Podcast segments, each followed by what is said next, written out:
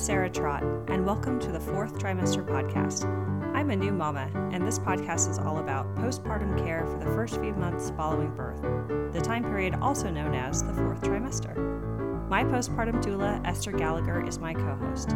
She's a mother, grandmother, perinatal educator, birth and postpartum care provider. Fourth trimester care, our topic, is about the practical, emotional, and social support parents and baby require. And importantly, it helps set the tone for the continuing journey of parenting.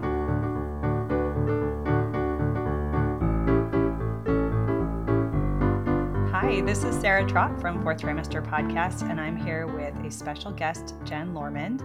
Esther Gallagher is not on the recording today, so we miss her dearly, and she'll be on another one soon, I promise.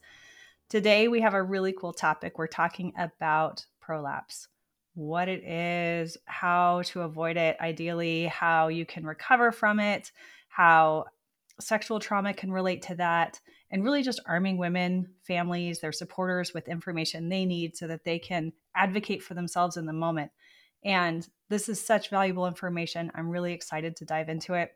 And before we do that, I want to remind you we have a website, which is fourthtrimesterpodcast.com. So please go there and check it out. We'll have information about Jenn and her company and how you can get in touch with her at the end, all on the website. So there will be a lot of rich information there too. So I would love to just introduce Jenn for a moment because she she and I connected a while ago and we had a great conversation about what we could cover. And we had a hard time picking and choosing because there's just so much that we're excited about and we want to share with you. And we sort of settled in on on prolapse and it's a personal story that Jenn's going to share around that too. And so it's something that she's dealt with personally. So she, Jenn, you are from New Orleans. You're a mom. You have three boys. I have three yes. girls, so I can't, you know, I understand the three of the same. And you've you've had stage two prolapse. So that's that's a lot uh, right there. yes. yeah. And your background professionally, you're an exercise physiologist, right? I am clinical yeah. exercise physiologist and published medical researcher on the topic. Okay, that's so cool. How you've been in this business for years, right? Doing physical therapy work. How long? Yeah. So you said 15 years, is that right? No, 28. well, I don't know where I got I... 15, 28 years. Yeah, I started in college. Uh, I was okay. blessed with really great professors who um, I actually started on a research study under the uh, mentorship of one of my professors uh, in mm-hmm. my undergrad. And so I have been kind of in love with the geeky research of numbers because they don't lie.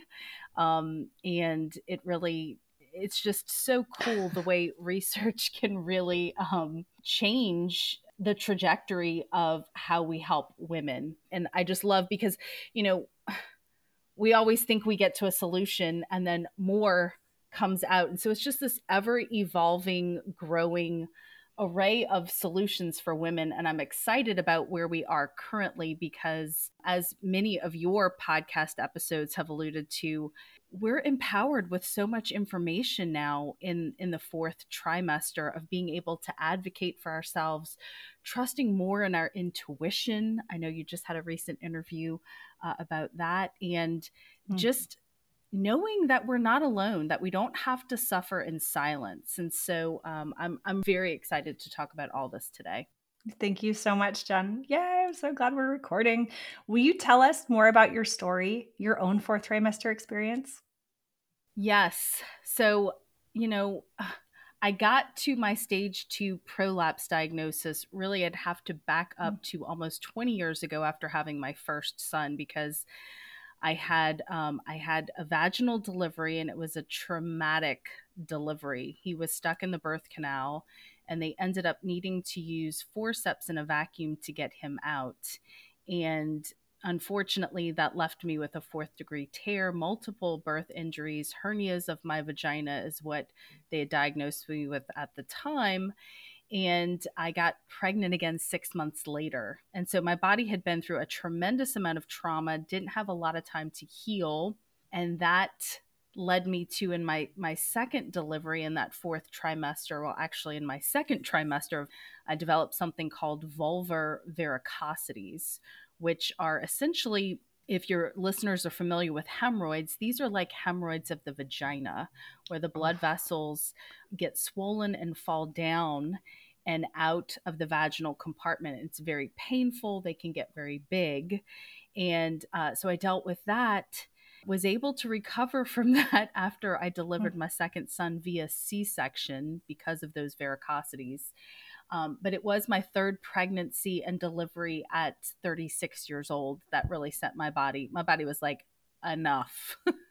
I uh, ended up being diagnosed with stage two prolapse of my bladder, uh, my uterus, and my rectum, along with an enterocele, which is a diagnosis where the intestines fall down towards the uh, vaginal compartments, and a urethrocele. so, needless to say, what I, I always tell some of the ladies we work with, my Georgia O'Keeffe painting turned into a Picasso. it was a hot mess down there. Oh my goodness. That is so much to go through. First off, I'm so sorry you went through that. That sounds really hard. I'm glad you're on the other side of it now. And this just speaks to your work and why you're doing what you do. Yeah, it's it is a true testament to making your mess your message because I, I will say Christina and I, my business partner, our mission is really to empower women with the knowledge of knowing that they don't have to suffer in silence with these issues, that there are things that they can do from the comfort of their own homes to really get a leg up on these things and not have, you know, to be getting these pelvic mm. floor suspension surgeries like the one that I was referred to at 36 years old um, and told this was just what I was going to have to do.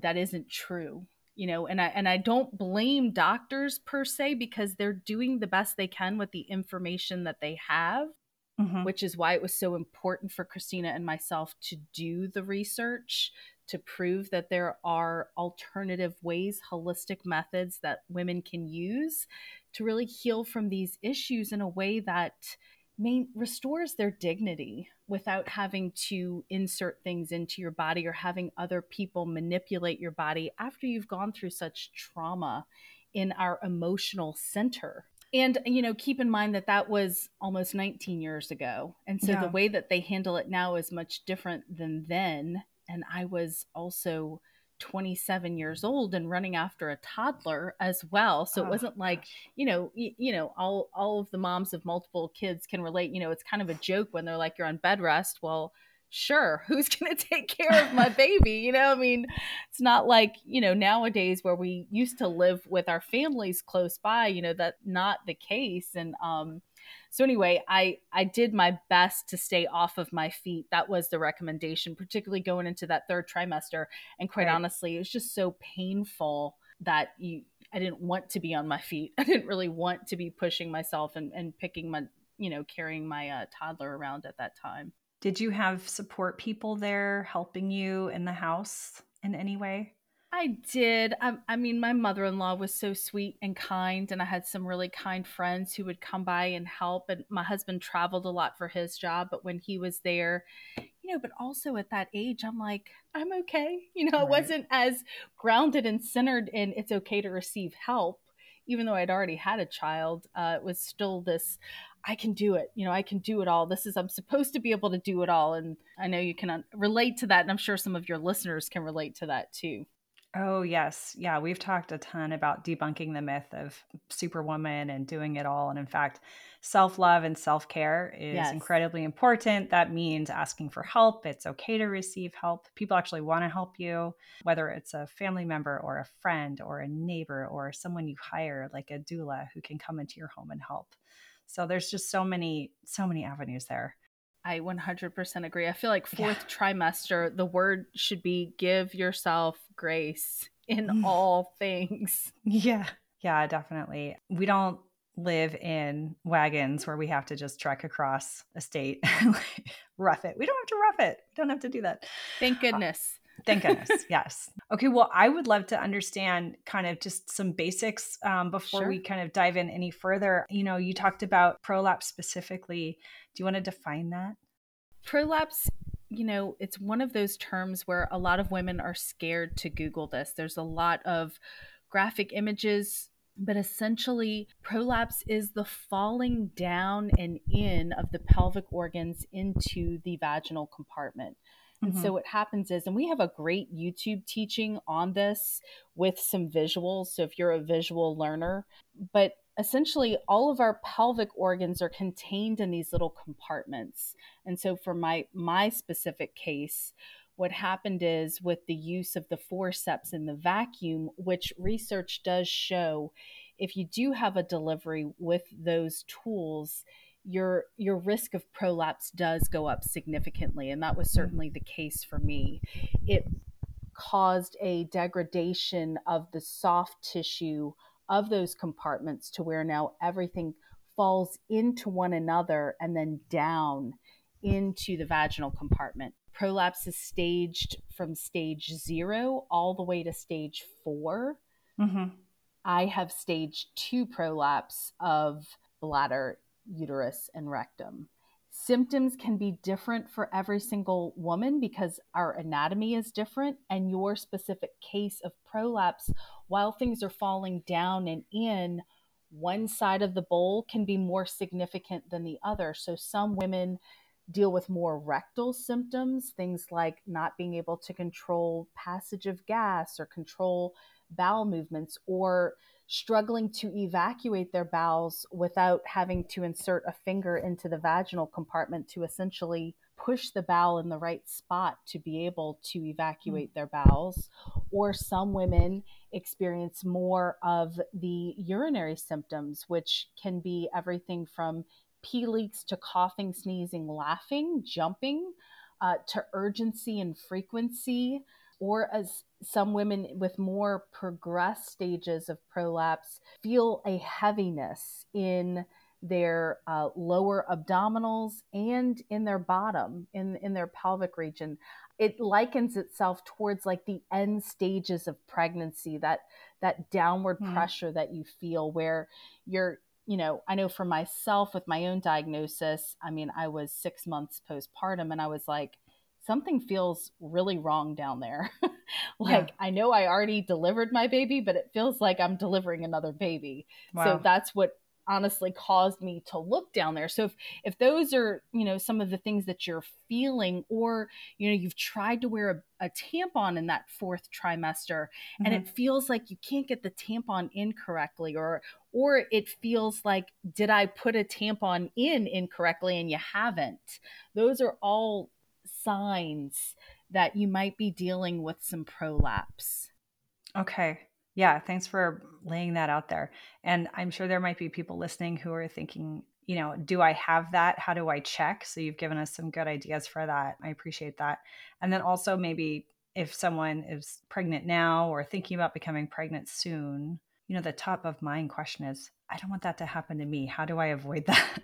if at all possible? Yes. Well, I think I know you've touched on this topic tremendously mm-hmm. with your doula is working with your body during mm. delivery, mm-hmm. working with your body and not against your body. And that, you know, purple pushing is something where you're pushing, holding your breath for long periods of time, and your body isn't ready to deliver that baby yet you know you're ignoring the signs you're basically in the hospital and the, and the doctor's there and they're ready to deliver. And that was the case for me you know. My doctor had was leaving town the next day and so it was like all right let's speed this up you know let's get this thing rolling. And you know uh, naivety I, I didn't know any better at 26 years old. Um, but you want to avoid purple pushing if possible. Obviously, for me, my child was stuck in the birth canal they had to do what they had to do to get them out. But you know having the discussions with your healthcare provider about hey i would rather avoid if possible the use of forceps or vacuum. Are there other modalities that we could use? Obviously if you're in a birthing center you're not confined to a bed. You're not delivering on your back which can make a huge difference with the risk of prolapse as well so, is that a conversation that you would recommend people to have with their entire support circle who might be there a doula, a doctor, and like everybody in the room? A, a midwife or a doctor would probably yeah. be the folks, but I think it's worth including your doula because obviously they're going to be your advocate and, mm-hmm. and you mm-hmm. are in a different plane when you're in labor. So, yeah, I think the whole team would be fantastic to have this conversation with around your birth plan. Mm-hmm. And I think a caveat to this conversation is if you were already experiencing symptoms of pelvic floor dysfunction, so before you got pregnant, if you were peeing more than 10 times a day, this is a sign of pelvic floor dysfunction. Mm. If you were mm. already having pee leaks when you got a cold or you were sneezing and coughing and leaking a little bit of urine, that makes you higher likely to get prolapse uh, post delivery. Okay, so there might be pre-existing conditions that are a factor. That's um, correct. Um, you know, every body is different, like you said. Athletes, I would say that the research actually shows cheerleaders, believe it or not. have the highest risk of pelvic floor dysfunction. A really cool research study was done on a high school cheerleading squad. 100% of the girls had at least one symptom of pelvic floor dysfunction in high school before oh. they had children. And this is because of, and um, hopefully we'll be able to get into this a little bit later, of mm-hmm. the muscle groups that are responsible for holding your organs up and in. It's a collective group of muscles that are meant to work synchronously and subconsciously. And so, if you're not functionally training those muscles, because Kegels are out, ladies, if you're doing your Kegels, please stop but if you're, you know, if you're not functionally training these muscle groups together the way that they were meant to work, mm-hmm. Then you're going to have weakness there, which will set you up for these issues later. That's so fascinating. I can't believe in high school. In high school. The other group, because I'm nerdy like this, so I'll just go there. if I grew up with asthma, which when I trace back my mm. whole experience, this is what set me up also for getting prolapse because that chronic coughing, when you look at the forces that go downward from the diaphragm to the pelvic floor in chronic hard coughing like that, it's the same as like I would have run like 20 marathons as a kid, right? The same amount of force and impact on my pelvic floor. So, those kinds of things, or connective uh, tissue disorders like Ehlers Danlos syndrome, are also another risk factor for prolapse. Okay, so then there's some things like that that just you're not going to be able to contend with, right? Correct. And that's just going to happen. You can talk to your doctor about vacuum forceps. Are there other things that people can do or think about beforehand as it relates to prolapse? I mean, it may just be inevitable, but in terms of avoiding. Well, I would say, you know, if you're concerned, first of all, I think knowledge is power. And mm-hmm. so if you've identified yourself as, oh, you know what? Gosh, I was a cheerleader in high school, or, you know, I, I am a little bit hypermobile. If this is a concern to you when you go for your postpartum follow up visit, first of all, obviously do what we talked about before talk with your healthcare team, mm-hmm. but then make sure that you're examined properly for prolapse post delivery. This is something that most women are not being examined for properly. We always recommend that if you are worried about this, you want to see a urogynecologist. They are the ones who diagnose this, and you should be you should be examined standing up not laying on your back, which is what most physicians will do. You should be examined standing up where gravity is acting on your body. That's going to be the most accurate examination. They'll measure each compartment and be able to tell you. I mean, the great news is let's say you do all of these things and they say, mm-hmm. okay, you have stage zero or stage one prolapse or stage two prolapse, even, and you're still in that fourth trimester. Your body is in a stage of healing. And it doesn't mean that you're going to remain that stage and grade of prolapse. So, don't be afraid of getting that diagnosis because the sooner that you do, then you can really pay attention to okay, you know, if you were a runner before, I'm going to pause that routine. Or if you were like me, where I loved lifting heavy and swinging kettlebells, you're going to pause that routine. It doesn't mean that you can't go back to that, but you're going to pause it and allow your body to heal, which we can talk about a couple of actionable steps that they would take there. Simple things like not pushing your pee out. Get thyself a squatty potty for peeing and pooping because it's relaxing the pelvic floor and allowing an ease of passage of both the bowels and the bladder and decompression techniques. Our favorite, a very big bang for your buck, is our 90 90 decompression technique, where we teach you diaphragmatic breath work and a position that gives you a self adjustment of your pelvis, where I, I liken it to kind of like all the little um, ligamentous attachments to your pelvic organ attach on the front backside of your pelvis. So when you put yourself into this position, I always said it feels like I was putting my organs back on the shelf. It's mm. a lovely feeling of decreasing that downward pressure and helping to rebalance the pressure in your abdominals and your pelvis. So, there are lots of things that you can do to take care of yourself. Jenn, that's really interesting what you're saying about the 90 90 compressions and things that people can do easily from their home. I think we had one more little topic we wanted to touch on. And you had mentioned something kind of fascinating, which is there's a relationship potentially between sexual trauma and prolapse. What is that? Yeah, I think what I love is that doulas are so on this now. Um, I've worked with several women who were so elated that their doulas, in their initial evaluation with them, had asked if they had experienced sexual trauma. Mm-hmm. And what the data shows is women who have experienced sexual trauma are more likely to experience prolapse because you've experienced a traumatic experience in the same area and our body keeps the score. And so that trapped trauma in the pelvis, just delivering a baby, can trigger that same trauma response.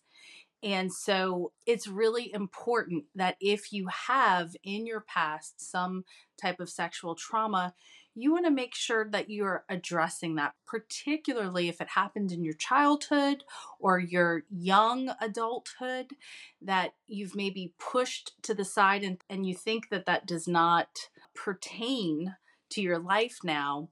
You could be surprised that having a baby could actually trigger you and create um, a lot of pain, a lot of nervous system dysregulation, which is really how we define trauma. Trauma is never just physical and it's never just emotional. They're both very much connected. So when things happen to us on the emotional plane, it's really important that we deal with that because the body is keeping the score. The body is still holding that trauma in the area where it occurred. And so you do want to make sure that, you know, even if you're pregnant and you're realizing you're hearing this maybe for the first time, it's not too late to find some help or there's some great books out there now of um, different techniques. I know one that I really love and have referred clients to is uh, Dr. Bradley's The Emotion Code. He hmm. teaches uh, a self technique to really be able to release trapped emotions. So there are still things that you can do if you're already pregnant to really help address that trauma so that it doesn't sneak up on you in a very happy time of your life. Happy, stressful time, but we don't need to add trauma on top of that.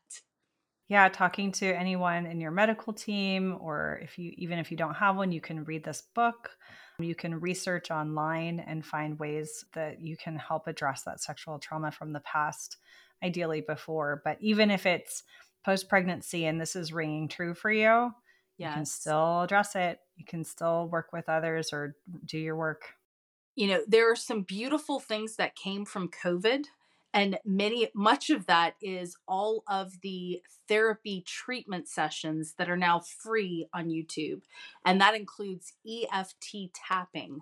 If you're not familiar with that, I would highly recommend this is a technique that you can do on yourself if you are experiencing things like panic attacks or you've noticed that you're having some nervous system dysregulation. These are great techniques that you can utilize throughout your day to really help calm down the nervous system so that you feel like you can get your hands around things a little bit better. Yeah, thank you. Thank you for sharing those resources. We'll post those on the article that goes with this episode on fourthtrimesterpodcast.com. So just a reminder that you don't have to write this down. We'll post it all there. And yeah, so we've had a really rich conversation. I want to hear more about the offerings that you have and how those help address prolapse and other issues. Yes. So if you know that you are dealing with prolapse, we have our signature program. And this program was created based off of the research that I was doing to deal with my own prolapse. I was referred for surgery at 36 years old and told not only would I need a full pelvic floor suspension surgery, but that he would need to do it again 10 years later. I wasn't real mm. eager to sign up for that. And it really left me in this place of I have nothing to lose and everything to gain with trying to figure out okay, are there other holistic possibilities for healing this? And so that really is what the signature program is. It's what led to the research. It's an at home 10 minute a day exercise routine paired with recovery tools, which we touched upon one of those, that 90 90 decompression that you can get for free, that really can make a tremendous difference in your life. Now, I can't promise that it will reverse your prolapse, although we have testimonies of women who have had that happen to them.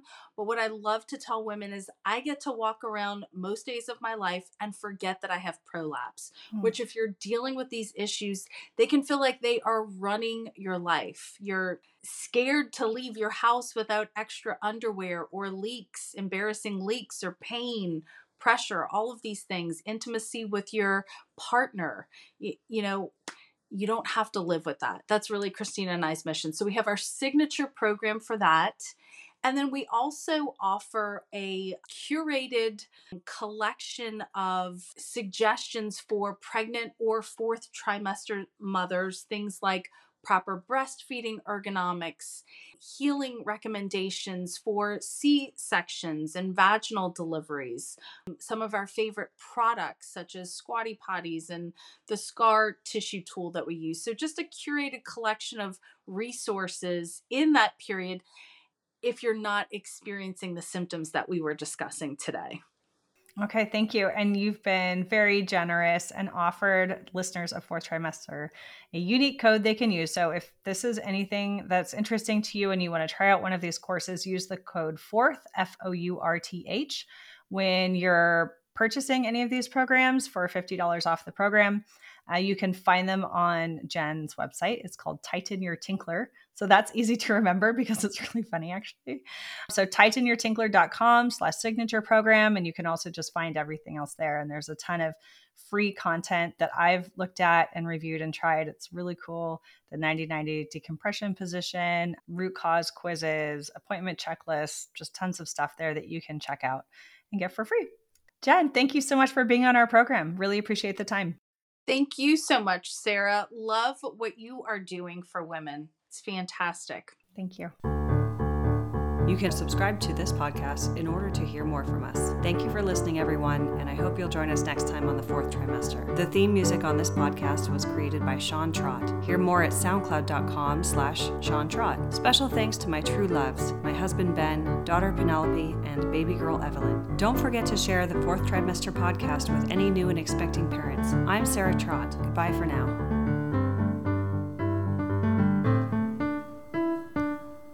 Hello again, bicycle man. I know you're doing all that you can. I wrote the song, simple and true. I wrote the song, I'll sing a song for you.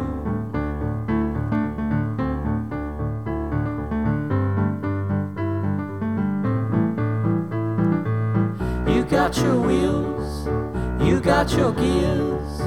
You ride around town without any fear. You got your pedals, you got your brakes. You always wear your helmet for safety's sake.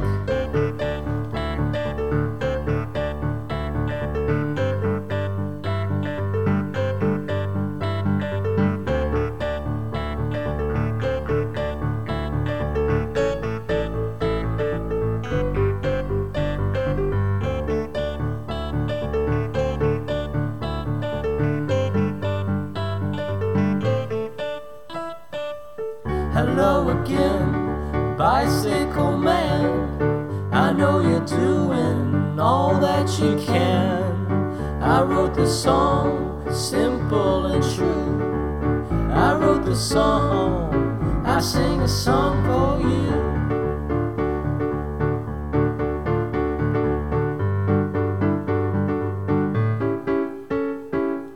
Hello again, bicycle man. I know you're doing the best that you can. I wrote the song, simple and true. I wrote the song, I sing a song for you.